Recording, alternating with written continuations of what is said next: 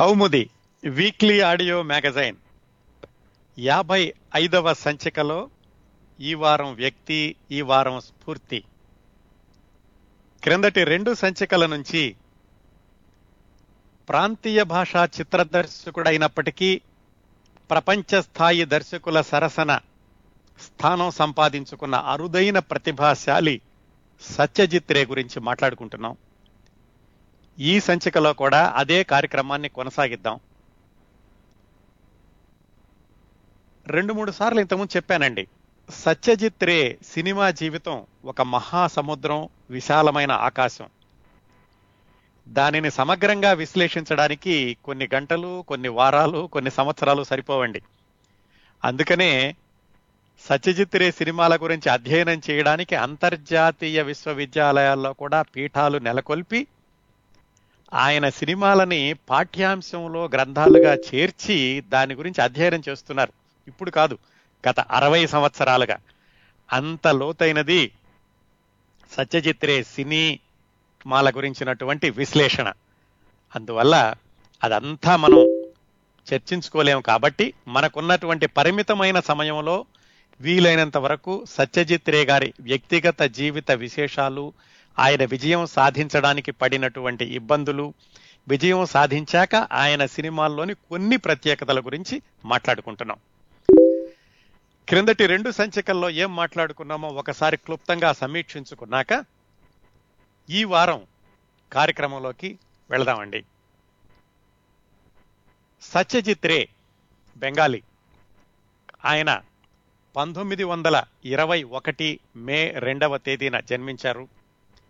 వాళ్ళ తాతగారు వాళ్ళ నాన్నగారు ఇద్దరూ కూడా సాహిత్యంలో చాలా అభిరుచి ఉండడమే కాకుండా ప్రవేశం కూడా ఉన్నవాళ్ళు. వాళ్ళ తాతగారికి ఒక ప్రింటింగ్ ప్రెస్ ఉండేది. దాన్నే వాళ్ళ నాన్నగారు కూడా కొనసాగిస్తూ వచ్చారు. సత్యజిత్ రే పుట్టడానికి ఆరు సంవత్సరాల ముందు వాళ్ళ తాతగారు చనిపోయారు. సత్యజిత్ రే జన్మించిన రెండు సంవత్సరాలకు వాళ్ళ నాన్నగారు కూడా చనిపోయారు. వాళ్ళ అమ్మగారు ఈ కుర్రాన్ని తీసుకుని వాళ్ళ మేనమావ గారి ఇంటికి వెళ్ళారు. అక్కడ ఆయన ఒక ఉమ్మడి కుటుంబంలో ఆయన పెరగడం ప్రారంభించారు. హై స్కూల్ చదువు అయిపోయాక కాలేజీకి వెళ్ళారు. హై స్కూల్లో ఉండగానే ఆయనకి హాలీవుడ్ చిత్రాల మీద అలాగే పాశ్చాత్య సంగీతం మీద కూడా ఆసక్తి అంటూ పెరిగింది. అదే ఆయన కాలేజీలో కూడా కొనసాగింది. కాలేజీ ఆయన ఎకనామిక్స్ చదువుకున్నారు. కానీ కాలేజీ అయిపోగానే మామూలు ఉద్యోగం కంటే కూడా ఆయన చిత్రకారుడిగా వెళదామనుకున్నారు. నిజంగా చిత్రకళలో ఆయన ఎప్పుడూ కూడా శిక్షణ తీసుకోలేదు. కానీ తండ్రి గారి దగ్గర నుంచి తాతగారి గారి దగ్గర నుంచి సహజంగానే ఆయనకు బొమ్మలు వేసేటటువంటి అలవాటు ఉంది. అప్పుడు వాళ్ళ అమ్మగారు డిగ్రీ లేకుండా చిత్రకారుడిగా అవ్వడం కంటే కూడా డిగ్రీ తెచ్చుకుంటే బాగుంటుంది అని సత్యజిత్ రేని రవీంద్రనాథ్ ఠాగూర్ దగ్గరికి శాంతినికేతన్ పంపించారు. అక్కడ ఆయన రెండు సంవత్సరాలు చిత్రకళలో శాస్త్రీయంగా శిక్షణ పొందాక వెనక్కి వచ్చేసి ఒక బ్రిటిష్ కంపెనీలో అడ్వర్టైజింగ్ కంపెనీలో జూనియర్ విజువలైజర్గా ఉద్యోగంలో చేరారు. ఆ ఉద్యోగంలో దాదాపుగా ఆయన పదమూడు పద్నాలుగు సంవత్సరాల పాటు కొనసాగారండి. ఆ ఉద్యోగంలో ఉండగానే బెంగాలీలో ప్రచురించబడేటటువంటి పుస్తకాలకి ముఖ చిత్రాలు వేసేటటువంటి అవకాశం వచ్చింది ఆయనకి. ఆ ముఖ చిత్రాలు వేసేటటువంటి పుస్తకాలను చదివేటటువంటి అవకాశం అప్పుడు కలిగింది. నిజానికి ఆయనకి పాతిక సంవత్సరాలు వచ్చే వరకు బెంగాలీ సాహిత్యంతో అంతగా పరిచయం లేదు. పుస్తకాలు పూర్తిగా చదివి కానీ బొమ్మలు వేయకూడదు కాబట్టి ఆ విధంగా ఆయనకి బెంగాలీ సాహిత్యం మీద ఆసక్తి పెరిగింది. ఆ క్రమంలో ఆయన పథేర్ పాంచాలి అని ఒక నవల చదవడం సంభవించింది. ఆ నవల చదివాక ఆయనకి ఇది సినిమాగా తీస్తే బాగుంటుంది అనిపించింది.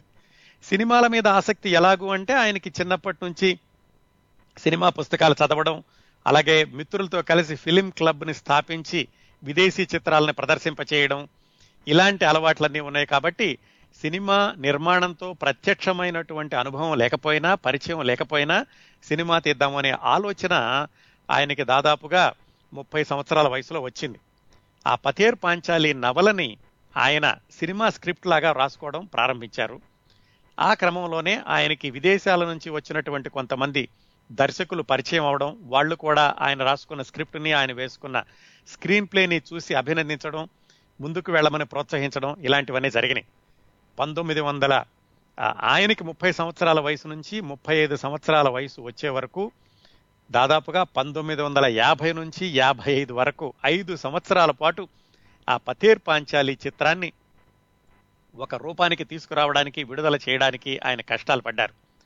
అవన్నీ కూడా క్రిందటి వారం మనం సవివరంగా తెలుసుకున్నాం. చిట్ట చివరికి అన్ని ఆటంకాలని అవరోధాలని ఎదుర్కొని ఆయన ఎవరి దగ్గర కూడా సినిమా నిర్మాణంలో పని చేయకపోయినప్పటికీ మొట్టమొదటి చిత్రంతోనే అంతర్జాతీయ దర్శకుల ప్రశంసలను పొందడమే కాకుండా దాదాపుగా డజన్ పన్నెండు అంతర్జాతీయ అవార్డులను కూడా అందుకున్నారు ఆయన మొట్టమొదటి సినిమా పథేర్ పాంచాలితోటి. ఆ చిత్రం పంతొమ్మిది వందల యాభై ఐదు ఆగస్టు ఇరవై ఆరున విడుదలైంది. ఇంకొక సన్నివేశం కూడా చెప్పాను క్రిందటి వారం. ఆ సినిమా విడుదలై ఆరు వారాల తర్వాత కలకత్తాలోని ఒక థియేటర్ నుంచి పక్కకు తీసేస్తున్నప్పుడు ఆ తరువాత ఆ థియేటర్లో ప్రదర్శించబోయే చిత్రం యొక్క నిర్మాత ఎస్ఎస్ వాసన్ జెమినీ వాసన్ అనేవాళ్ళు. ఇది పంతొమ్మిది వందల యాభై ఐదులో జరిగిందండి. అప్పటికి జెమినీ వాసన్ దక్షిణాది చిత్ర పరిశ్రమలో అత్యంత ప్రముఖుడైన వ్యక్తి. ఆయన స్వయంగా సత్యజిత్ రే ఇంటికి వెళ్ళి ఆ మీ పథేర్ పాంచేలి సినిమాని చూశాను. ఇంత అద్భుతమైన సినిమా అని తెలిస్తే గనక నా సినిమా విడుదల చేసి ఉండేవాడిని కాదు అని ఆయన సత్యజిత్ రేని ప్రత్యక్షంగా అభినందించారు. అంతేకాకుండా అంతర్జాతీయంగా కూడా సత్యజిత్ రేకి ఆ పథేర్ పాంచాలి సినిమా పరంగా బోలెడన్ని ప్రశంసలు గుర్తింపు లభించింది. మొట్టమొదటి చిత్రంతోటే అలాగా అంతర్జాతీయంగా అంత పేరు తెచ్చుకోవడం అనేది బహుశా ఏ ఇతర భారతీయ చిత్ర దర్శకుడి విషయంలోనూ జరగలేదు అంటే అతిశయోక్తి ఏమాత్రం లేదండి. ఆయనకు వచ్చినటువంటి ఆ పేరుని ఆయన జీవితాంతం నిలబెట్టుకున్నారు. ముప్పై ఏడు సంవత్సరాల చిత్ర జీవితంలో దాదాపుగా ముప్పై ఆరు సినిమాలు డాక్యుమెంటరీలు చిన్న సినిమాలు కూడా కలిపి నిర్మించారు. ఇది క్రిందటి వరకు మాట్లాడు క్రిందటి వారం వరకు మాట్లాడుకున్నామండి అసలు ఈ పతేర్ పాంచాలి సినిమాలో ఏముంది? అంతగా ఆకర్షించడానికి. పైగా ఆయన ఆ సినిమాకి సబ్ టైటిల్స్ కూడా లేకుండా ఆయన అమెరికా పంపించారు. అమెరికాలోని చిత్ర సమీక్షకులు విమర్శకులు అందరూ చూసి అత్యద్భుతంగా ఉంది అని ప్రశంసించారు. సబ్ టైటిల్స్ కూడా లేకుండా బెంగాలీలో తీసిన సినిమా బ్లాక్ అండ్ వైట్ పంతొమ్మిది వందల యాభై ఐదులో. ఏముంది ఆ సినిమాలో? ఈ వారం ఆ సినిమా గురించి అలాగే ఈ పథేర్ పాంచాలి సినిమాలో అపు అనేటటువంటి చిన్నపిల్లడి పాత్ర ముఖ్యమైంది. ఆ పాత్రని తర్వాత ఆయన రెండు చిత్రాల్లో కొనసాగించి ఆ అపు జీవితాన్నే మిగతా రెండు చిత్రాల్లో కూడా చిత్రీకరించారు. ఈ మూడు సినిమాలనే కలిసి అపు ట్రయాలజీ అంటారండి. ఈ మూడు చిత్రాల యొక్క కథాంశము ఆ కథలో ఉన్నటువంటి ప్రత్యేకతలు ముఖ్యంగా సత్యజిత్ రే ఈ కథల్ని తెరకెక్కించడంలో తనదైనటువంటి ముద్ర ఎలా వేశారు ఏ అంశాలు ఇంతగా ప్రపంచవ్యాప్తంగా ఉన్నటువంటి దర్శకుల్ని ఆకట్టుకున్నాయి? ఆ విషయాలు ఈ సంచికలో మాట్లాడుకుందామండి. ముందుగా పథేర్ పాంచాలి కథ ఏమిటో చూద్దాం. ఇది విభూతి భూషణ్ బంధోపాధ్యాయ అనే రాసినట్టు అనే బెంగాలీ రచయిత రాసినటువంటి ఇదే పేరుతో రాసినటువంటి నవల పథేర్ పాంచాలి నవలకి ఇది సినిమా అనువాదం అని కూడా క్రిందటి వారం చెప్పుకున్నాం కదా. ఈ పథేర్ పాంచాలి నవల దాదాపుగా సెమై ఆటోబయోగ్రఫీ అంటారు. అంటే చాలా వరకు కూడా ఇది కొంచెం ఆత్మకథ లాంటిది. బహుశా ఆ విభూతి భూషణ్ బందోపాధ్యాయ జీవితం అయ్యుండొచ్చు ఆయన చూసిన ఎవరి జీవితమైనా అయినా అయ్యుండొచ్చు కొంతవరకు. అలాంటిది ఈ పథేర్ పాంచాలి నవల. ఈ నవల సమయం సుమారుగా వంద సంవత్సరాల క్రిందట అంటే పంతొమ్మిది వందల పది ప్రాంతాల్లో జరిగింది అనుకోవచ్చండి ఈ పథేర్ పాంచాలి కథని. ఆ రోజుల్లో బెంగాల్లో మారుమూల ఒక పల్లెటూరులో జరిగినటువంటి కథ. దిగువ మధ్య తరగతి కుటుంబం నిరుపేద కుటుంబం అని చెప్పుకోవచ్చు. ఆ ఇంటి పెద్ద పేరు హరిహర్ ఆయన భార్య పేరు సర్వజయ వాళ్ళకు పాప పేరు దుర్గా. ఆ ఇంటి పెద్దకి ఒక అక్కయ్య లాంటి ఒక ముసలావిడ ఎనభై ఏళ్ళ ముసలావిడ ఇందర్ ఠాకురన్. ఈ నాలుగు పాత్రలతోటి సినిమా మొదలవుతుందండి. ఇంటి పెద్ద భార్య చిన్న పాప ఆ ఇంటి పెద్ద యొక్క అక్కయ్య. వీ నాలుగు పాత్రలతోటి చిత్రం మొదలవుతుంది. చాలా నిరుపేద కుటుంబం. ఇతను పౌరోహిత్యం చేస్తూ ఉంటాడు. అంటే ఏ దేవాలయంలోనో కాదు. ఇళ్ళకు వెళ్ళి ఎవరికైనా కావాలంటే వాళ్ళకి మంత్రాలు అవి చదివి పూజలు చేసి ఆ తద్వారా వచ్చేటటువంటి ఆ కొంచెం ఆదాయంతో ఆ చిన్న కుటుంబాన్ని పోషించడానికి విపరీతంగా కష్టపడుతూ ఉంటాడు. భార్య సర్వజయ ఇంట్లోనే ఉంటుంది. పాప దుర్గ ఏడెనిమిది సంవత్సరాల వయసు ఉన్న అమ్మాయి కొంచెం చిలిపిగా ఉంటుంది సహజ సిద్ధమైనటువంటి బాల్యంగా వచ్చేది. అలాగే ఆ ఇంటి పెద్ద యొక్క అక్కయ్య ఎనభై ఏళ్ళ ముసలావిడ ఇందర్. ఆవిడ సహజంగానే ముసలి వాళ్ళకి ఛాదస్తం అనుకుంటూ ఉంటాం కదా తనకేదో స్వతంత్రంగా ఉండాలనుకుంటూ ఉంటుంది. ఎప్పుడు కోడలకి అంటే ఈ ఇంటి యజమానురాలకి ఆవిడకి చిన్న చిన్న తగాదాలు వస్తుంటాయి. తగాదాలు అనలేం కానీ సహజంగా పెద్దవాళ్ళకి మామూలు తరానికి ఉండేటటువంటి అంతరాలు ఉంటూ ఉంటాయి. ఇది నేపథ్యం అండి. ఈ నేపథ్యంలో కథ మొదలవుతుంది. ఇతను ఏం చేస్తాడంటే హరిహర్ ఊళ్ళో నుంచి బయట ఊళ్ళకి వెళ్ళి అక్కడక్కడ ఆయన పౌరోహిత్యం పనులవి చేసి అక్కడి నుంచి ఆదాయం సంపా సంపాదించుకుంటూ వస్తూ ఉంటాడు. ఇలాంటి చిన్న కుటుంబంలో ఒక బాబు పుడతాడు. అప్పు ఆ బాబు పేరు. ఆ బాబు పెరిగి పెరిగి ఒక నాలుగైదేళ్ళ వయసు వచ్చేసరికి కథ ముందుకు జరుగుతుంది. ముందు సినిమా మొదలైనప్పుడు బాబు ఉండడు. సినిమా కొంచెం సమయం అయ్యేసరికి బాబు పుడతాడు. ఆ తర్వాత కథ కొంచెం ఫాస్ట్ ఫార్వర్డ్ చేసి ఐదారు సంవత్సరాలు ముందుకు వెళ్ళాక సినిమా మొత్తం ఎప్పుడు జరుగుతుందంటే పాప వయసు పది సంవత్సరాలు బాబు వయసు ఐదారు సంవత్సరాలు అనుకోండి. దుర్గా అప్పు. తండ్రి హరిహర్ తల్లి సర్వజయ ఇంట్లో ఉన్న వృద్ధురాలు ఇందర్. ఈ ఐదు పాత్రలతోటి కథ అంతా జరుగుతుందండి. కథలో ఏముంటుంది? తల్లి తండ్రినేమో ఎప్పుడు కుటుంబాన్ని పోషించడానికని తండ్రి ఎక్కడికో వెళ్ళి సంపాదించుకోవడం తల్లి వచ్చిన దాన్నే జాగ్రత్తగా చేసుకోవడం పిల్లల్ని పెంచడం పిల్లల్ని స్కూళ్ళకి పంపించుకోవడం ముసలావిడితోటి ఆ విసుగుని భరించడం ఇలా జరుగు జరుగుతూ ఉంటుంది. తల్లి తండ్రి ఆ విధంగా కుటుంబాన్ని పోషించడానికి నిత్యం సంఘర్షిస్తూ ఉంటారు. ఈ ముసలావిడేమో ఎప్పటికప్పుడు నాకు అది లేదు ఇది లేదు అనుకుని ఇల్లు వదిలి వెళ్ళిపోతానంటుంది. వెళ్ళిపోయిన ముసలావిడిని పిల్లలు తీసుకొస్తూ ఉంటారు. అది రెండో కోణం. చిన్నపిల్లలిద్దరూ దుర్గా అప్పు పదేళ్ళు ఆరు ఆరేళ్ళు. అక్క తమ్ముడు. చిన్నపిల్లలకు సహజంగానే పల్లెటూళ్ళలో ఉండేటటువంటి చిన్న చిన్న ఆనందాలు అలాంటి వాటితోటి ఆ చిన్న పిల్లలు పెరుగుతూ ఉంటారు. ఇలా జరుగుతూ ఉండగా ఈ చిన్నపిల్లలు పెరిగేటటువంటి క్రమంలో చిన్న చిన్న ఆనందాలు అంటే ఈ మిఠాయి మిఠాయి అమ్ముకుంటే వచ్చేవాడి దగ్గరికి వెళ్ళి ఏమైనా కొనుక్కుందాం అనుకోవడం అది సాధ్యపడకపోవడం అతని బండి వెనకాల పరిగెత్తడం అలాగే ఏదో ఊరే పెళ్ళి ఊరేగింపు జరుగుతుంటే దాన్ని చూడడం ఇలాంటి ప్రతి చిన్నది కూడా వాళ్ళకి విచిత్రంగా ఉంటుంది. సహజంగానే అందరికీ బాల్యంలో ఉన్నట్లుగానే అలా పెరుగుతూ ఉంటారు.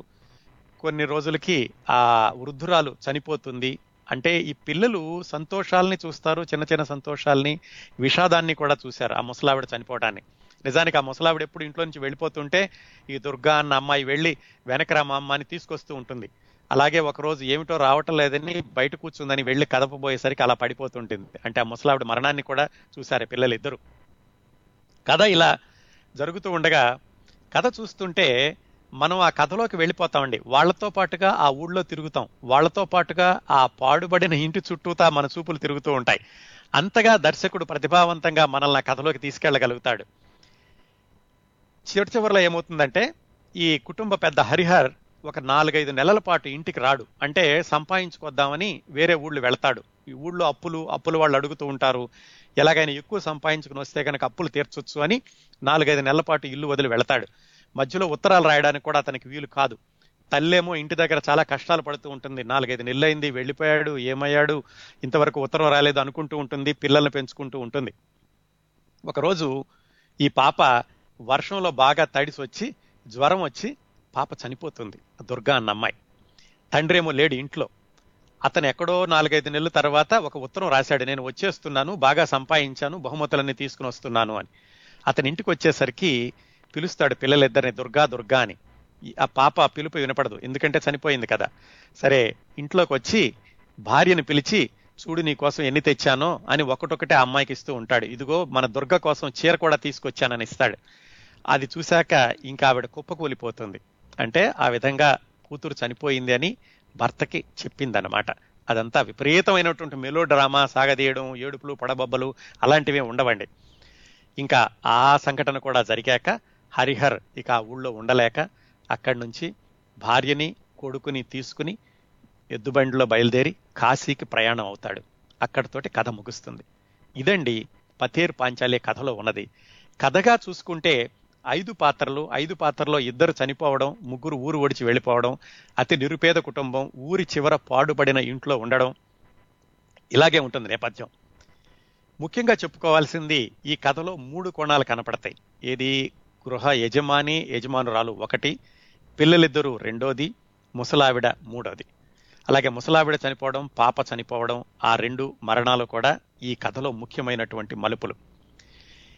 ఈ కథ నిండా కూడా వెలుగు రీడలు నిరుపేద జీవితాల్లో చిన్న చిన్న సంతోషాలు కష్టాలు కన్నీళ్ళు విసుగు చిరాకు ప్రేమ అనుబంధాలు అనురాగాలు అన్ని భావోద్వేగాలు కూడా సత్యజిత్రే చిత్రీకరించినటువంటి విధానం అద్భుతం. కథలో పాత్రలు నెమ్మది నెమ్మదిగా ప్రవేశిస్తాయి. ఆ పాత్రలు ఏమిటి? వాళ్ళ యొక్క స్వభావం ఏమిటి? వాళ్ళు ఎందుకు అలా ప్రవర్తిస్తున్నారు అనేది నెమ్మదిగా పెంచుకుంటూ ప్రేక్షకులకి దగ్గర చేసుకుంటూ వచ్చి కొంత దూరం అయ్యేసరికి ప్రేక్షకులకు పూర్తిగా ఆ పాత్రల మీద సానుభూతి కలుగుతుంది. అది అత్యద్భుతమైన చిత్రీకరణ అండి.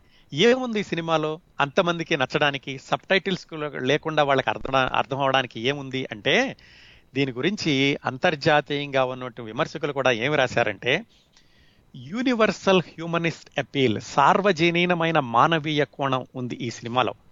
మనం చూస్తోంది నిరుపేద కుటుంబం అయినప్పటికీ కూడా జీవించడానికి వాళ్ళు గౌరవంగా జీవించడానికి పడేటటువంటి తపన కష్టం చిన్నపిల్లలు ఆ పేదరికంలో ఉంటూ కూడా చిన్న చిన్న ఆనందాల కోసం వాళ్ళు ఎలాగా ప్రభావితం అవుతారు అన్నది ఇలాంటివన్నీ కూడా చాలా చక్కగా చూపించారండి.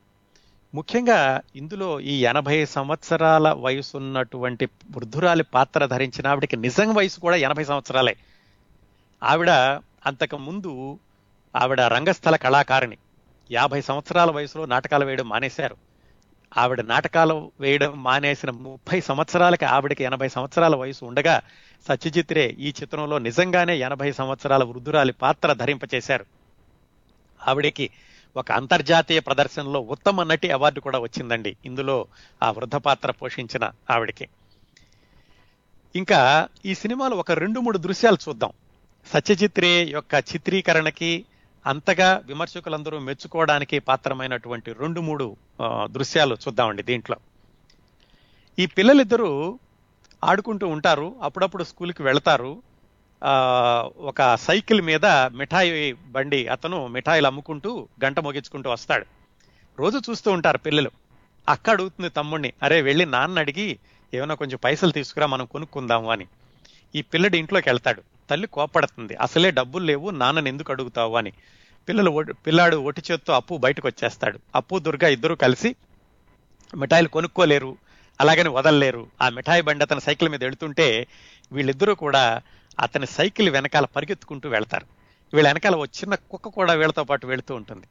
అలా సైకిల్ బండి మీద వెళ్ళిపోయే మిఠాయిలు అమ్మే అతను వెనకాల ఇద్దరు పిల్లలు వెనకాల కుక్క ఈ మురు ముగ్గురు అలా వెళుతుంటే వాళ్ళ నీడలన్నీ కూడా ఆ చెరువులో కనిపిస్తూ ఉంటాయి. ఇలాంటి దృశ్యాలండి సత్యజిత్ రేణి సత్యజిత్రే సినిమాని మిగతా దర్శకుల కంటే మిగతా సినిమాల కంటే విభిన్నంగా చూపించేది అతను చిత్రీకరించినటువంటి ఈ సున్నితమైనటువంటి చిత్రీకరణ అందులో అంతర్లీనంగా కనిపించేటటువంటి కవిత్వం. ఇది సత్యజిత్ రేని మొదటి సినిమా నుంచి చివరి సినిమా వరకు కూడా ప్రత్యేకంగా నిలబెట్టగలిగింది. ఇంకా దీంట్లో ఇంకొక దృశ్యం ఏమిటంటే ఈ హరిహర్ చిట్ట చివరిలో నాలుగైదు నెలలు రాకుండా చివరిలో వచ్చి భార్యకి ఇవన్నీ తీసుకొచ్చానని చూపించేటప్పుడు ఎలా తీయాల దృశ్యాన్ని? భార్యాభర్తలు ఎదురుగుండా ఉంటే వెంటనే కనిపిస్తుంది భార్య మొహంలోని విషాదం. అలా కాకుండా ఇద్దరినీ కూడా మన వైపు ప్రేక్షకుల వైపు అంటే కెమెరా వైపు నిలబెడతాడు. భార్య వెనకాల భర్త ఉంటాడు. అతను ఒకటొకటే తీసి భార్యకు అందిస్తూ ఉంటాడు. మనకి ఇద్దరు మొహాలు కనపడితే భర్తకు మాత్రం భార్య మొహం కనిపించదన్నమాట.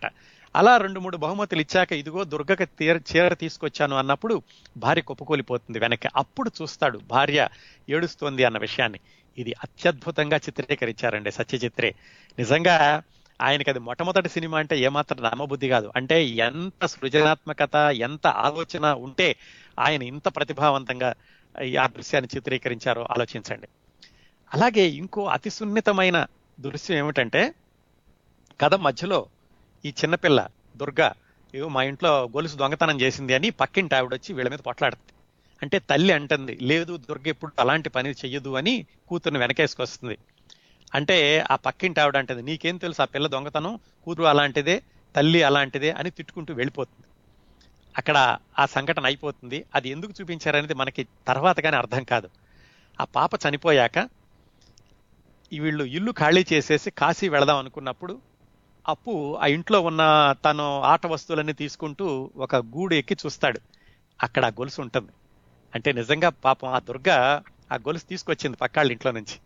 అయితే అది తల్లిదండ్రులకు చూపిస్తే మళ్ళీ ఏమవుతుంది అనుకున్నాడో ఏమో కానీ అప్పు ఆ గొలుసుని నిశ్శబ్దంగా తీసుకెళ్ళి బురుగుంట్లో విసిరేస్తాడు అది ఒక్కసారి ప్రేక్షకుల హృదయాలని తడిచేస్తుందండి అంటే అక్క మీద తమ్ముడికి అంత ప్రేమ ఉంది. చనిపోయాక కూడా అక్కకి ఏమాత్రం చెడ్డ పేరు రావడం ఇష్టం లేదు. తల్లిదండ్రులకు చెప్పకూడదని నిశ్శబ్దంగా విసిరేస్తాడు. ప్రేక్షకులు ఒకసారి హృదయం చెమర్చకుండా ఉండదండి ఆ దృశ్యం చూశాక. అలాగే అక్క బ్రతికున్నంత కాలం దుర్గ అప్పుకి తలదూవుతుంది అతని మొహం కడుక్కోవడంలో సహాయం చేస్తుంది ఇద్దరూ కలిసి తిరుగుతూ ఉంటారు. అలాంటిది ఒకసారి దుర్గ చనిపోగానే అతను ఒక్కడే తలదూవుకోవడానికి ఇబ్బంది పడుతూ ఉంటాడు ఒక్కడే బయటికి వెళ్తాడు. ఆ తేడా వ్యత్యాసం తెలుస్తుంది అక్క ఉన్నప్పుడు లేనప్పుడు. అలాగే వాళ్ళిద్దరూ పోట్లాడుకునే అక్క తమ్ముళ్ళు మళ్ళా ఇద్దరు రాజీ పడి ఊరు బయట పొలాల్లోకి పరిగెత్తుకెళ్తే ఒక ట్రైన్ వెళుతూ ఉంటుంది. మొట్టమొదటిసారిగా వాళ్ళు రైలు చూడడం. ఆ చిన్న చిన్న ఆనందాలని ఆ దృశ్యాలని అత్యద్భుతంగా చిత్రీకరించారండి. ఈ సినిమా మీకు యూట్యూబ్లో దొరుకుతుంది. చూడండి తప్పనిసరిగా సబ్ టైటిల్స్తో కూడా ఉంది దాంట్లోను.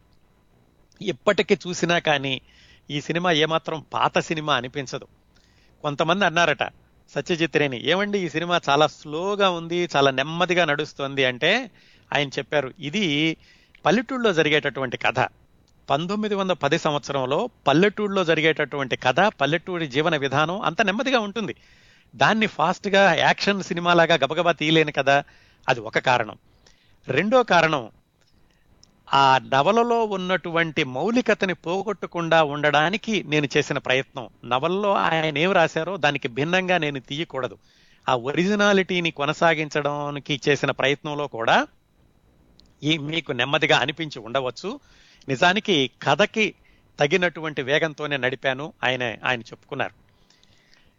ఇంకొక విశేషం చెప్తానండి. ఈ సినిమా గురించి చెప్పబోతున్నాను తెలిసి ఒక శ్రోత ఈమెయిల్ ఇచ్చారు. అంటే ఈ సినిమా చూసేటప్పుడు ఏ ఉద్దేశంతో ఏ దృక్పథంతో చూస్తే మనసుకు హత్తుకుంటుంది అనడానికి ఆ శ్రోత ఇచ్చినటువంటి ఈమెయిల్ ఉదాహరణ. వాళ్ళకి ఆవిడకి చిన్నప్పుడు హై స్కూల్లో ఉండగా ఈ సినిమా చూపించారట. అయితే చిన్న పిల్లలప్పుడు ఎక్కువగా అర్థం కాలేదు. వాళ్ళు తలుపులేసే సినిమా చూపిస్తుంటే అబ్బాయి సినిమా ఎప్పుడైపోతుందో అనుకున్నాము. కానీ జీవితంలో కొన్ని అనుభవాలు ఎదురయ్యాక మళ్ళా ఇటీవల ఈ పథేర్ పాంచాలి సినిమాని చూసినప్పుడు నేను కళ్ళంటే నీళ్ళు ఆపుకోలేకపోయాను. ఆ సినిమాలో అంత మానవత్వం అంత నిజాయితీ ఆ పేదరికపు జీవితంలోని వెలుగు నీడల్ని చూపించడంలో అంత ప్రతిభావంతంగా చూపించారు. ఇప్పుడు చూస్తే ఆ సినిమాని చూసి నేను తట్టుకోలేకపోతున్నాను అని అన్నారు. ఎందుకు చెప్తున్నానంటే ఈ సినిమా అంతటినీ కూడా పరిణితి ఉన్నటువంటి దృష్టితోటి ఈ సినిమాని చూస్తే అది హృదయానికి హత్తుకుంటుందండి. ఖచ్చితంగా ప్రేక్షకులందరూ ఈ సినిమాని చూసి ఏమాత్రం చెలించకుండా ఉండలేరు. పతేర్ పాంచాలి సినిమా గురించి ప్రపంచవ్యాప్తంగా ఉన్న విమర్శకులు ఆ రోజుల్లో ఏమన్నారంటే one of the most stunning films in moving in movie history Ray is welcome jolt of flesh blood and spirit అని ఒక ఆయన చెప్పారు. A deeply beautiful and plainly poetic as any movie ever made rare అని చెప్పి ఇంకొక ఆయన అన్నారు. ఆయన సినిమాలకన్నిటికీ కూడా చాలా అరుదైనటువంటి ప్రశంసలు వచ్చాయండి. అది పథేర్ పాంచాలి సినిమాలో ఉన్నటువంటి కథ ఆ సినిమా యొక్క ప్రత్యేకతలు. ఆ సినిమా అయిపోయాక సత్యజిత్రే రాసుకున్నారు. ఈ సినిమా తీయడంలో బోల్డ్ అని పాఠాలు నేర్చుకున్నాను నేను. పుస్తకాల్లో చదివిన దానికి అక్కడికి వెళ్ళి నిజంగా కెమెరాని పట్టుకుని తీయడానికి బోలినంత వ్యత్యాసం ఉంది. నేను తీయడానికి వెళ్ళినప్పుడు అన్ని అనుమానాలే. కెమెరా ఎక్కడ పెట్టాలి? అలాగే నవలలోనేమో ఉదయము సాయంకాలము అన్నారు. ఉదయాన్ని ఎలా చూపించాలి కెమెరాలో? సాయంకాలాన్ని ఎలా చూపించాలి? అలాగే ఆ ఎనభై సంవత్సరాల వృద్ధురాలితోటి ఫీలింగ్స్ సరిగ్గా వస్తున్నాయా లేవా అని చూసేటప్పుడు నేనేమో హాయిగా గొడిగసు కూర్చుకుంటున్నాను. ఆవిడేమో ఎండలో ఉంటుంది. అలా కాదమ్మా ఈ ఇంకా భావం ఇలా రావాలి అలా రావాలి నేను గంటసేపు చెప్పొచ్చు. ఆవిడేమో ఎండలో మాడిపోతూ ఉంటుంది. అలాంటప్పుడు ఎక్కడ రాజీ పడాలి అనేది చూసుకోవాలి. అలాగే దుర్గ వర్షంలో తడిసేటటువంటి దృశ్యం ఉంది. అది ఒకవైపేమో కవితాత్మకంగా చిత్రీకరించాలి. రెండో వైపేమో ఈ వర్షం అయ్యాక పాప ఇంటికెళ్ళి చనిపోతుంది అని నాకు తెలుసు. ఆ భావం చెడకూడదు. ఇలాంటివన్నీ కూడా ఎలా చిత్రీకరించాలి అనేవి చాలా సవాళ్ళుగా మారినాయి నాకు. కాకపోతే నా సాంకేతిక నిపుణుల సహకారంతో నాకున్నటువంటి ఆ కొద్ది సృజనాత్మకతతోటి సినిమాని తీయగలిగాను. అందరికీ నచ్చింది సంతోషం అని ఆయన తర్వాత వ్యాసంలో రాసుకున్నారు. అదండి పథేర్ పాంచాలిలోని కథ దానిలో ఉన్నటువంటి కొన్ని ముఖ్యమైన దృశ్యాలు. నిజానికి ఆ గంటన్నర గంట యాభై నిమిషాలు అనుకుంటా ఆ సినిమాను. ఆ సినిమా గురించి మనం కొన్ని రోజుల తరబడి మాట్లాడుకోవచ్చు అండి ఒక్కొక్క దృశ్యాన్ని ఆయన చిత్రీకరించినటువంటి ఒక్కొక్క షాట్ని కూడా చాలా కూలంకషంగా చర్చించుకోవచ్చు మనం. ఈ సినిమా అయ్యాక ఆ సినిమా బాగా ఆడింది. కేవలం ప్రశంసలు అందుకోవటమే కాకుండా బెంగాల్లో కూడా ప్రేక్షకులందరినీ కూడా బాగా ఆకట్టుకుంది. బెంగాలీ గవర్నమెంట్ పెట్టుబడి పెట్టిందని చెప్పుకున్నాం కదా వాళ్ళకు కూడా నష్టాలేమీ రాలేదు. ఈ సినిమా అయ్యాక ఇంకా సత్యజిత్రే తన ఉద్యోగానికి రాజీనామా ఇచ్చేసి పూర్తి కాలం సినిమా నిర్మాణంలో కొనసాగాలి అనుకున్నారు. అనుకున్నప్పుడు రెండో సినిమాగా ఏం తీయాలి అంటే ఈ పతేర్ పాంచాలి నవలకి కొనసాగింపుగానే విభూతిభూషణ్ బంధోపాధ్యాయ అపరాజిత అని ఇంకో నవలను రాశారు. సహజంగానే ఈ పతేర్ పాంచాలికి కొనసాగింపుగా ఈ అపరాజిత అనేటటువంటి నవలని సినిమాగా తీస్తే బాగుంటుంది అనుకుని సత్యచిత్రే దాన్ని ఆ మరుసటి సంవత్సరమే సినిమాగా విడుదల చేశారండి. దాని పేరు అపరాజిత అదే పేరుతోటి తీశారు. ఈ అపరాజిత నవల ఎలాగైతే పథేర్ పాంచాలికి కొనసాగింపు సినిమా కూడా అలాగే ఈ పథేర్ పాంచాలకి కొనసాగింపు. అంటే అవే పాత్రలు కొనసాగుతూ ఉంటాయి. పథేర్ పాంచాలి ఎక్కడ ఆగిపోయింది? ఈ హరిహర్ సర్వజయ అప్పు. వీళ్ళు ముగ్గురు కూడా ఎద్దుబండెక్కి వారణాసికి ప్రయాణం అవడంతో అక్కడ ఆగిపోయింది. మళ్ళీ ఈ అపరాజితో సినిమా ఒక పది సంవత్సరాల తర్వాత అంటే పంతొమ్మిది వందల ఇరవైలో అప్పుకి కొంచెం వయసు వచ్చాక అంటే పన్నెండు పదమూడు సంవత్సరాల వయసు వచ్చి ఉంటుంది అనుకోండి. వయసు వచ్చినప్పుడు కథ ప్రారంభం అవుతుంది అపరాజితలో. అవే మూడు పాత్రలు ఇద్దరు కూడా ఉంటాయి. వారణాసి వచ్చారు. వారణాసిలో ఇతనికి ఎక్కువగా ఈ పౌరోహిత్యం చేసేటటువంటి కార్యక్రమాలు దొరుకుతాయి. అక్కడ నది దగ్గరకు వెళ్ళేసరికి అక్కడ పూజలు చేయించుకునే వాళ్ళు ఎక్కువ మంది ఉంటారు. అందుకని ఆ గంగా నది ఒడ్డున ఎక్కువ కార్యక్రమాలు దొరుకుతాయి. జీవనోపాధి ఎక్కువగా ఉంటుంది అనే ఉద్దేశంతో వారణాసి వచ్చారు వాళ్ళు. మన ముఖ్యమైనటువంటి పాత్ర అప్పు కదా? అప్పు సరదాగా ఆ ఏవో స్కూల్కి వెళుతూ ఉంటాడు అక్కడ వారణాసి వీధుల్లో ఆడుకుంటూ తిరుగుతూ ఉంటాడు. ఇలా ఓపెన్ అవుతుంది సినిమా అండి ఈ అపరాజితో సినిమా. ఈ పాత్రలు కూడా పతేర్ పాంచాలి సినిమాలో ఇంటి పెద్దగాను భార్యగాను నటించినటువంటి ఇద్దరే ఈ సినిమాలో కూడా కొనసాగారు. అప్పు పాత్ర మాత్రం దానికంటే కొంచెం పెద్దది కాబట్టి వేరే అతను ఈ అప్పు పాత్ర వేశాడు ఈ అపరాజితో సినిమాలో. ఇలా జరుగుతూ ఉండగా ఒకరోజు ఈ హరిహర్ నది ఒడ్డున ఎవరికో కర్మకాండలు అవి చేస్తాడు. అంతా అయిపోయి అతనికి బాగా నీరసం వచ్చి అక్కడ పడిపోతాడు. చుట్టుపక్కల ఉన్న వాళ్ళందరూ ఇంటికి తీసుకొస్తారు. ఇంటికి తీసుకొచ్చి పడుకోబెడతారు. అతను జ్వరంతో బాగా ఇదైపోతూ రాత్రిపూట గంగా గంగా అని అంటూ ఉంటాడు. అంటే భార్య చెబుతుంది నది ఒడ్డుకు వెళ్ళి నీళ్ళు తీసుకురా అని చెప్పి. అప్పు నది ఒడ్డుకు వెళ్ళి నీళ్ళు తీసుకొస్తాడు. నీళ్ళు తీసుకొచ్చి తండ్రి నోట్లో పోస్తాడు తండ్రి అలాగే తల వెనక్కి వాల్చేస్తాడు. అంటే చనిపోయాడు అనమాట ఇంకా ఆ హరిహర చనిపోయాక భార్య ఒక్కరితే ఉండలేదు కదా అక్కడ. ఆమె కొడుకుని తీసుకుని ఆ కలకత్తాకి దూరం వారణాసికి దూరంగా ఏదో ఒక పల్లెటూరులో వరసకి అన్నయ్య అనే అయ్యేటటువంటి అతను ఉంటే అతని దగ్గరికి వెళుతుంది. అక్కడ అప్పు సర్వజయ ఆ మేనమాన్ దగ్గర ఉంటారు. ఆ మేనమామ అక్కడ పౌరోహిత్యం చేస్తూ ఉంటాడు. అతను కూడా ఏంటంటే అప్పుని కూడా పౌరోహిత్యంలోకి తీసుకురావాలని ప్రయత్నాలు చేస్తాడు. అయితే ఇతనికి చదువు మీద ఎక్కువ ఆసక్తి ఉంటుంది అప్పుకి. అప్పటికి పద్నాలుగు పదిహేను సంవత్సరాల వయసు వచ్చింది. తల్లితో చెబుతాడు అమ్మ నేను ఈ పౌరోహిత్యం చెయ్యను. మామయ్యతోటి చెప్పు నేను ఎలాగైనా చదువుకుంటాను అని. మరి చదువుకోవాలంటే డబ్బులు కావాలి. అందుకని తల్లి ఏమంటుందంటే సరే అయితే నీ ఆసక్తిని మాన్పడం ఎందుకు? నువ్వు చదువుకోవడానికి వెళ్ళు. నేను మామయ్యతో ఏదో ఒకటి చెప్తాను. నేను ఎక్కువ పనిచేసి సంపాదిస్తాను అని తను కూడా సంపాదనలోకి వెళుతుంది. ఎవరి ఇంట్లో పని మనిషిగా చేరుతుంది ఆ వచ్చిన డబ్బులతోటి కొడుక్కి చదువు కూడా చెప్పిస్తూ ఉంటుంది. పదహారు సంవత్సరాల వయసు వచ్చాక అతను కలకత్తాలో కాలేజీలో ఏదో అప్లై చేసుకుని అక్కడ నాకు స్కాలర్షిప్ వచ్చింది అక్కడికి వెళ్ళి చదువుకుంటాను అని తల్లితోటి చెప్తాడు. మేనమం చెబుతూ ఉంటాడు నీకు ఇవన్నీ ఎందుకురా ఈ చదువులన్నీ శుభ్రంగా పరోక్షం చేసుకో ఇవంతా కష్టం కదా డబ్బులతోటి వ్యవహారం అని. కానీ చదువు మీద ఆసక్తితోటి తల్లిని ఒప్పించి అతను కనకత్తా వెళ్తాడు. తల్లికి ఇష్టం ఉండదు. ఎందుకంటే ఇప్పటికే భర్త చనిపోయాడు కూతురు చనిపోయింది కొడుకు కూడా వెళ్ళిపోతానంటున్నాడు తను ఒంటరి అవుతుంది ఇలా అన్నయ్య పంచన ఉండాలి తను కూడా ఎవరింట్లోనో పనిచేస్తుంది వీటన్నిటితోటి కొంచెం ఆవిడ ఏకాంతంగా ఫీల్ అవుతుంది. కొడుకుని వెళ్ళొద్దని అనలేదు ఎందుకంటే మంచి భవిష్యత్తు కోసం వెళ్తున్నాడు కాబట్టి. ఆ విధంగా అప్పు తల్లిని ఆ పల్లెటూళ్ళలో వదిలేసి కలకత్తా వెళ్తాడు. కలకత్తా వెళ్ళాక అక్కడ కూడా అతని జీవితం అంత సాఫీగా జరగదు. ఎందుకంటే చదువుకోవాలి అంటే డబ్బులు కావాలి అక్కడ కూడా. ఏదో స్కాలర్షిప్ అయితే కొంత వచ్చింది కానీ బ్రతకడానికి కావాలి కదా. అందుకని అతను పగల కాలేజీకి వెళుతూ రాత్రిపూట ఏదో ప్రింటింగ్ ప్రెస్లో పనిచేస్తూ అట్లా కష్టపడి చదువుకుంటూ ఉంటాడు. ఇంటి దగ్గర తల్లేమో కొడుకు అప్పుడప్పుడు వచ్చేవాడు చాలా ఆలస్యంగా వస్తున్నాడు. అందుకని ఆవిడలో ఆ ఏకాంతం ఆ ఒంటరితనం ఆవిడ ఎక్కువగా బాధిస్తూ ఉంటుంది. అలాగని కొడుకు చెప్పలేదు. అలాంటి ఒంటరితనంలో ఆవిడ జీవిస్తూ కొడుకు కోసం ఎదురు చూస్తూ ఎదురు చూస్తూ చివరికి ఆవిడ చనిపోతుంది. ఆ చనిపోయేటటువంటి దృశ్యం కూడా చాలా హృదయ విదారకంగా ఉంటుంది. ఆవిడ చనిపోయాక ఆ ఉత్తరం అందుకుని అప్పు ఇంటికి వెళతాడు. పదహారు పదిహేడు సంవత్సరాల వయసు. వెళ్ళేసరికి మేనవం చెబుతాడు చూడరా నీ కోసం చూసి చూసి చనిపోయింది నువ్వేమో రాలేదు. భర్తని కూతుర్ని పోగొట్టుకుంది నువ్వు దూరంగా బ్రతుకుతున్నావు ఒంటరితనంతోనేమో ఇలా చనిపోయింది అంటాడు చివరికి తల్లికి కర్మకాండలు కూడా అక్కడ చేయకుండా ఆ మిగిలినటువంటి వస్తువులన్నీ సర్దుకుని అప్పు కలకత్తా వచ్చేస్తాడు. ఆ వాళ్ళ మామయ్య అడుగుతాడు ఏరా ఈ కర్మకాండలన్నీ చేశాక వెళ్ళొచ్చు కదా? అంటే లేదు ఇంకా నాకు ఇక్కడ నా ప్రపంచం ఏమీ లేదు అమ్మ కూడా చనిపోయింది నేను ఇక ఒంటరిని నా ప్రపంచంలోనికి వెళ్తాను అమ్మ కర్మకాండలకు కూడా కలకత్తాలో చేస్తానులే అని చెప్పేసి ఆ మిగిలిన వస్తువులేవో తీసుకుని అతన్ని కలకత్తాకి ఒంటరిగా బయలుదేరతాడు. అక్కడతో సినిమా అయిపోతుంది. అదండి అపరాజుతో. ఈ పతేర్ పాంచాలికి కొనసాగింపుగా జరిగినటువంటి చిత్రం.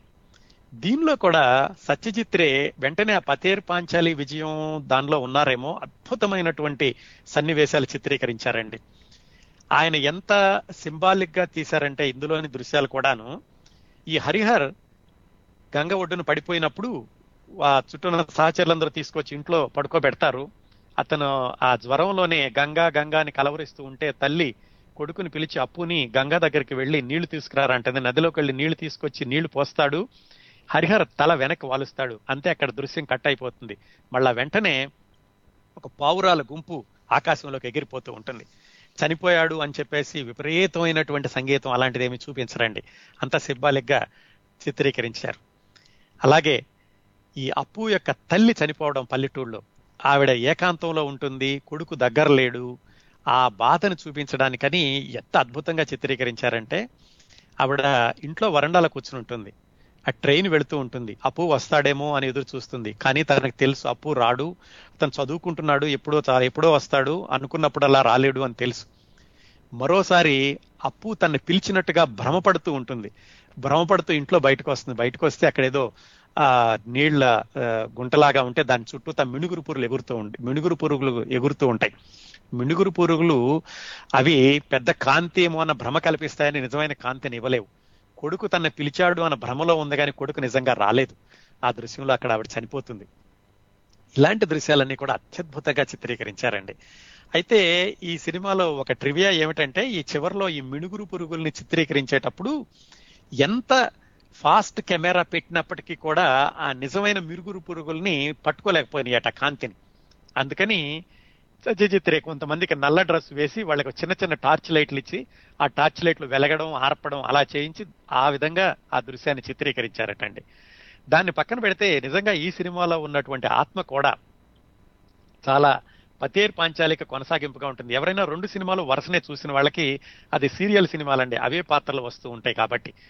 ఈ రెండో సినిమా అపరాజితో కూడా చాలా బాగా ఆడింది.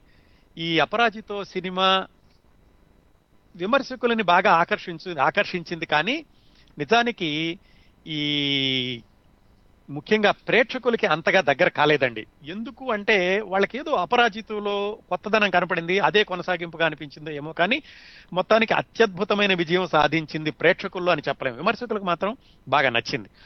ఈ సినిమా అయిపోగానే ఆయన ఇంకా ఈ అప్పు గురించిన సినిమా తీద్దామని అనుకోలేదు. ఈ అపరాజితో సినిమా వీళ్ళు జవహర్లాల్ నెహ్రూకి అప్పటి రాష్ట్రపతి రాజేంద్ర ప్రసాద్కి ఇద్దరికీ కూడా ఈ సినిమా వేసి చూపించారు. ఈ సినిమా చూపించినప్పుడు రాజేంద్ర ప్రసాద్ అడిగారట ఏమని ఏమిటి అయితే అప్పు ఏమయ్యాడు? మరి ఇక్కడ నుంచి ఒంటరిగా కలకత్తాకి బయలుదేరాడు కదా తర్వాత ఏమవుతాడు? అని. అప్పుడు కూడా సత్యజిత్ ఏమీ ఆలోచించుకోలేదు. ఈ సినిమాకి కొనసాగింపు తీద్దామా వద్దా? అని కూడా ఆయనకేం ఆలోచన రాలేదు. అప్పుడు ఆయన అలా డబ్బేసి ఊరుకున్నారు. ఈ సినిమా అయిపోయాక ఆయన జల్సాఘర్ అని ఒక సినిమా తీద్దామని ప్రారంభించారు. అది కూడా బెంగాలీలో ఉన్నటువంటి ఒక చిన్న కథ. ఆ జల్సాఘర్ అనేది మళ్ళా ఈ అప్పు సినిమా లాగా ఉండదు. అది మామూలుగా ఉండేటటువంటి కథ. అందరికీ సాధారణంగా ఉండేటటువంటి కథ. ఆ కథని తీద్దాం అనుకున్నప్పుడు దానిలో నటించే దర్శకుడు ఏదో విదేశాలకు వెళ్ళడం సంభవించేసరికి ఆ సినిమాని పోస్ట్ పోన్ చేసి ఆ సినిమా బదులుగా ఆయన పరాష్ పతేర్ అని ఇంకో సినిమా తీశారు. ఈ పరాష్ పతేర్ తీసి ఆ సినిమాని విడుదల చేయడానికి విడుదల చేయడానికి ముందు ఈ అపరాజితో చిత్రాన్ని విదేశాల్లో ప్రదర్శించుతున్నాము అని సత్యజిత్ రేని పిలిచారు. అప్పుడు సత్యజిత్ రే ఆ పరాష్ పాతర్ అనే సినిమాని విడుదల చేసి ఈయన విదేశాలకు వెళ్ళారు. అపరాజితో సినిమాని అక్కడ ఫిలిం ఫెస్టివల్లో ప్రదర్శిస్తున్నప్పుడు. అక్కడికి వెళ్ళినప్పుడు అక్కడ విమర్శకులు అడిగారు ఏమండి రెండో సినిమా కూడా అప్పుతో తీశారు. మరి అప్పుని ఇక్కడ ఆపు చేస్తే ఏం బాగుంటుంది? ఒక్కడే వెళ్ళి మరి కలకత్తాలో ఎలా బతికాడు? ఇలా జీవితంలో అందరినీ కోల్పోయాడు. తల్లిని తండ్రిని అక్కని మా అమ్మగారిని అందరినీ కోల్పోయాడు. ఇప్పుడు ఒక్కడే ఉన్నాడు. అతని జీవితం ఎలా ఉంటుంది? దీన్ని మళ్ళా సినిమా తీయాలని మీకు అనిపించడం లేదా అని విదేశాల్లో ఉన్న విమర్శకులు అడిగారు. అప్పుడు ఆయన వెనక ముందు ఆలోచించకుండా అవును నేను మూడో సినిమా తీస్తానన్నారట. ఆయనకి అప్పట్లో ఆలోచనలో కూడా ఏమి లేదు ఏం తీద్దామని. అలా ఆయన విదేశాల్లోని విమర్శకుల దగ్గర అనుకోకుండా కానీ ఆయన ఒప్పేసుకున్నాక మూడో సినిమా ఖచ్చితంగా ఆయన మూడో సినిమా తీయాల్సి వచ్చింది. ఆ మూడో సినిమానే అపూర్ సంసార్. ఈ మూడు సినిమాల్ని కలిపి ఇది పథేర్ పాంచాలి అపరాజితో అపూర్ సంసార్ ఈ మూడింటిని కలిపి అప్పు ట్రయాలజీ అంటారు. అంటే అప్పు జీవితం మీద ధారావాహికంగా సాగినటువంటి మూడు సినిమాలు. అయితే ఈ పరేష్ పాతర్ సినిమా అయిపోయాక ఆయన అంతకు ముందు అనుకున్నటువంటి జల్సాఘర్ సినిమాని తీసి ఆ ఈ రెండు సినిమాలు కూడా ఒక మాదిరిగా ఆడినాయి. అప్పుడు ఈ మూడో సినిమాకి ప్రారంభించారు. అప్పూర్ సన్సార్.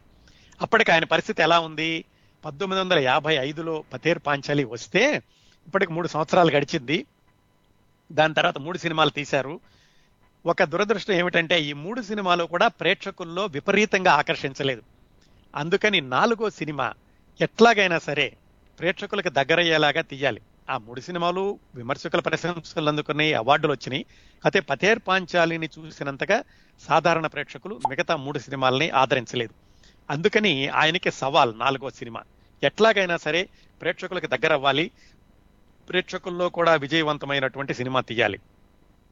అప్పుడు ఆయన అపరాజితోకి కొనసాగింపుగా పతేర్ పాంచాలికి కొనసాగింపు అపరాజితో అపరాజితోకి కొనసాగింపు అపూర్ సంసార్ ఆ కథ అనుకున్నారు ఆయన. ఈ అపరాజితో నవల చదివినప్పుడే ఆయనకి మూడో సినిమాకి కథ తట్టింది. ఆ అపూర్ సంసార్ సినిమాని పంతొమ్మిది వందల యాభై తొమ్మిదిలో విడుదల చేశారండి. ఈ కథ కూడా ఎలా ఉంటుందంటే మొదటి రెండు సినిమాల్లో ఉన్నటువంటి ఆ హ్యుమానిటీ కానివ్వండి ఆ సున్నితత్వం కానీ పొయిట్రీ కానీ మూడో సినిమాలో కూడా కొనసాగినాయి. ఈ మూడో సినిమాలో కథ ఏమిటంటే అపరాజితో ఎక్కడ ఆగిపోయిందో అపూర్ సంసార్ అక్కడ మొదలవుతుంది. అంటే అప్పు ఈ అతనికి డిగ్రీ అయిపోయింది కలకత్తా ఒక్కడే వచ్చేశాడు తల్లి అక్కడ చనిపోయింది ఇప్పుడు ఒంటరిగా ఉన్నాడు. కలకత్తాలో ఒక్కడే ఒక గదిలో ఉండి ఉద్యోగం కోసం వెతుక్కోవడంతో ఈ మూడో సినిమా మొదలవుతుంది. మామూలు ఉద్యోగం కంటే ఏదైనా మంచి ఉద్యోగం కావాలని వెతుకుతూ ఉంటాడు. ఉద్యోగం దొరకడం చాలా కష్టంగా ఉంటుంది. తన దగ్గర ఉండే పుస్తకాలు అమ్ముకుని దాంతోటి అతని జీవితం గడపడం ఆ అద్దె కట్టుకోవడం ఇలాంటి పనులని చేస్తూ ఉంటాడు. ఆ ట్రైన్ స్టేషన్ పక్కనే ఒక గదిలో అద్దుకుంటూ ఉంటాడు. ఈలోగా ఏమవుతుందంటే అతనికి తన కథనే ఒక ఆత్మకథనే జీవిత కథనే ఒక నవల్లాగా రాస్తాడు. ఆ నవల రాసి నవలని ఏమైనా పబ్లిషింగ్ వేస్తే డబ్బులు వస్తాయేమో ఉద్యోగం మంచి ఉద్యోగం దొరికే వరకు అవి సరిపోతాయి అనే ఉద్దేశంతో నవల రాయడం ప్రారంభిస్తాడు. ఇలా ఉండగా నిరుద్యోగిగా ఉన్నాడు నవల రాస్తున్నాడు ఒక మిత్రుడు పులు అని అతను వచ్చి అరే నేను ఇలాగా పల్లెటూరు వెళ్తున్నాను మా కజిన్ ఒక అమ్మాయికి పెళ్ళి ఉంది నువ్వు కూడా రా అని అప్పుని తీసుకెళ్తాడు. అప్పు పులు వీళ్ళిద్దరూ ఆ పులు వాళ్ళ కజిన్ సిస్టర్ మ్యారేజ్ కని ఊరు వెళ్ళేటప్పుడు పడవలో ఆ పులు అన్నతను అప్పు రాసిన ఆ నవలను చదువుతాడు. నవల చదివి చాలా బాగుంది చాలా బాగా రాస్తున్నావు దీన్ని కొనసాగించు అంటాడు. సరే వాళ్ళు ఊరు వెళ్ళారు. ఈ మిత్రుడి యొక్క కజిన్ సిస్టర్ పెళ్ళి అక్కడ. ఆ పాత్ర పేరు అపర్ణ. అప్పునేమో మన కథానాయకుడు అపర్ణ అమ్మాయి పేరు. అక్కడ పెళ్ళి జరిగేటప్పుడు ఏం జరుగుతుందంటే పెళ్ళి కొడుక్కి మతి ఉండదు సరిగ్గా. అతను కొంచెం మతి భ్రమించినటువంటి వ్యక్తి. ఏదో కారణాంతరాల వల్ల అతనికి పెళ్ళి చేయడానికి నిర్ణయించుకుంటారు. తీరా అతన్ని పెళ్ళి పందిరిలోకి తీసుకొచ్చేసరికి అతను మతి లేని వాడని తెలుస్తుంది. పెళ్ళి ఆగిపోతుంది. అయితే ఊళ్ళో వాళ్ళందరూ ఏమంటారంటే ఇది అశుభము పెళ్ళి ఆగిపోయింది. ఈ అమ్మాయి కనుక ఇప్పుడు పెళ్ళి కాకపోతే భవిష్యత్తులో కూడా పెళ్ళి అవ్వడం కష్టమవుతుంది అని వాళ్ళు రకరకాల వాళ్ళు రకరకాల మాటలు అంటారు. ఇదంతా అప్పు చూస్తూ ఉంటాడు. అప్పు మిత్రుడు కూడా చెప్పిన మీదట ఇతను అపర్ణని పెళ్ళి చేసుకోవడానికి ముందుకు వెళ్ళి అపర్ణను పెళ్ళి చేసుకుంటాడు. ఏదో చుట్టం చూపుగా వెళ్ళి మిత్రుడితో పెళ్ళికి చూద్దామని వెళ్ళిన వాడు చివరికి పెళ్ళి కొడుకుగా మారి అపర్ణని పెళ్ళి చేసుకుంటాడు. పెళ్ళి చేసుకుని ఆమెను కలకత్తా తీసుకొస్తాడు. కలకత్తా తీసుకొచ్చి మళ్ళీ తన ఉద్యోగం కోసం వెతుక్కుంటూ ఉంటాడు. కొత్త కాపురం. ఎందుకంటే జీవితంలో ఎప్పటి నుంచి ఒంటరితనమే? చిన్నప్పుడు అక్క చనిపోయిన దగ్గర నుంచి తర్వాత తండ్రి చనిపోయిన దగ్గర నుంచి ఒక్కడే చదువుకోవడానికి వచ్చి తల్లి అక్కడ చనిపోయిన దగ్గర నుంచి ఒంటరివాడయ్యాడు. ఇప్పుడు ఒక తోడు దొరికింది. కాకపోతే ఆ ఆనందం ఎక్కువ రోజులు నిలవదు. ఏమవుతుందంటే అపర్ణ గర్భవతి అయ్యి తను ప్రసవానికని పుట్టింటికి వెళుతుంది. పుట్టింటికి వెళ్ళి అక్కడ చనిపోతుంది. ఆ విషయం కూడా అప్పుకి తర్వాత తెలుస్తుంది. అప్పుకి తెలిసి ఇంకా అతను పిచ్చివాడై తన తను సంభాళించుకోలేక దేశాలంటే వెళ్ళిపోతాడు. అక్కడ అప్పు భార్య అపర్ణ ఒక కొడుకు జన్మనిచ్చి చనిపోయింది. ఆ విషయం తెలుసు. కానీ కొడుకుని చూడడానికి కూడా ఇష్టపడ్డం. ఏమైనా సరే అతను ఇంకా తన తాను సర్దుకోలేక దేశాల మీద వెళ్ళిపోతాడు. కొన్ని సంవత్సరాలు గడుస్తుంది. ఒక నాలుగైదు సంవత్సరాలు. ఆ మిత్రుడికి తెలిసింది. ఆ మిత్రుడు ఎక్కడో విదేశాల్లో ఉన్నాడు. అతను విదేశాల నుంచి మళ్ళీ బెంగాల్ వచ్చినప్పుడు ఇలా అతను అప్పు ఎక్కడో దే దేశాంతర దేశ పర్యటనకు వెళ్ళిపోయాడు. కొడుకున చూడలేదు కొడుకును కూడా చూడలేదు అని తెలుసుకుని ఎలాగో వెతికి వెతికి అప్పును పట్టుకుంటాడు. అప్పును పట్టుకుని ఇది పొరపాటురా ఇలా చేయకూడదు. కొడుకున్నాడు కనీసం అపర్ణ చనిపోయింది. ఆ బాధతో నువ్వు ఇలా అయిపోవడం మంచిది కాదు వెళ్ళి కొడుకుని తెచ్చుకో అని చెప్తాడు. అయినా కానీ వినడు చివరికి ఎలాగో అతన్ని ఒప్పిస్తాడు. అప్పు వెళతాడు అత్తగారింటికి. వెళ్ళేసరికి కొడుకు అప్పటికి ఐదారు సంవత్సరాలు. వెళ్ళి నేను మీ నాన్నని అంటాడు కానీ కొడుకు నమ్మడు. తాత కూడా చెబుతాడు లేదురా నిజంగా మీ తండ్రేనని అతను నమ్మడు కానీ చివరికి తాతగారు కొట్టబోయేసరికి తండ్రి కాపాడతాడు. ఆ తండ్రి అని తెలుసుకోకపోయినా ఏదో అభిమానంతో ఇలా తనని తాత దగ్గర నుంచి కాపాడని అభిమానంతో ఏమో ఇతని దగ్గరికి వచ్చి నన్ను కలకత్తా తీసుకెళ్తావా? మా నాన్న చూపిస్తావా? మా నాన్న నాతో మాట్లాడతావా? అంటాడు ఆ చిన్న పిల్లడు. ఆ చిన్న పిల్లని భుజాన్ని ఎక్కించుకుని అప్పు కలకత్తాకి వెళుతూ ఉంటాడు. అక్కడ సినిమా అయిపోతుంది. అది మూడో సినిమా అండి అపూర్ సన్సార్ ఈ అపూర్ సన్సార్లో కూడా సత్యజిత్రే అద్భుతమైనటువంటి దృశ్య కవితలు రాశారు. ఒక కవిత్వమే ఆయన సినిమా చూడడం అంటేను. దీంట్లో ఒక చిన్న దృశ్యం చెప్తాను. అపర్ణ చనిపోయింది అని వాళ్ళ కజిన్ బ్రదర్ ఇక్కడికి వార్త తీసుకొస్తాడు. అప్పు ఏదో ఆఫీస్లో ఉద్యోగం చేస్తూ ఉంటాడు. అంతకుముందే అపర్ణ ఉత్తరం రాసింది. ఇలాగా నేను కొడు ఇలాగ నేను ప్రసవించబోతున్నాను అని ఆ ఉత్తరం చదవడానికని అతను ఆఫీసులో ఓపెన్ చేస్తే ఎవరో పక్క గుమస్తా చూస్తాడు. సరే ఇంటికి వెళ్ళి తిరిగ్గా చదువుకుందామని ట్రామ్లో వచ్చేటప్పుడు ఓపెన్ చేద్దామంటే పక్క వాళ్ళు చూస్తారు. ఇలాగూ కాదు అని ట్రామ్ కూడా దిగాక నడుచుకుంటూ ఇంటికి వచ్చేటప్పుడు ఆ రైలు పట్టాల పక్క నుంచి అక్కడ ఉత్తరం చదువుతాడు. ఉత్తరం చదవడం అంటే అపర్ణ స్వరమే వినిపిస్తూ ఉంటుంది. ఎంతో ఆనందంగా ఇంటికి వచ్చేసరికి ఇంటి దగ్గర ఆ అపర్ణ కజిన్ బ్రదర్ ఉంటాడు. ఇతను ఒక్కసారి ఆశ్చర్యపోతాడు ఎందుకు వచ్చాడు? అని ఏదో ఏదో శంక అతనికి కలుగుతుంది. అతను చెప్తాడు ఇలా అపర్ణ చనిపోయింది కొడుకు జన్మనిచ్చాని. ఇది తట్టుకోలేక వెంటనే అతను కొడతాడు. ఇంకా పిచ్చివాడైపోయి ఇంట్లో రోజుల తరబడి ఇంట్లో నుంచి బయటికి రాడు.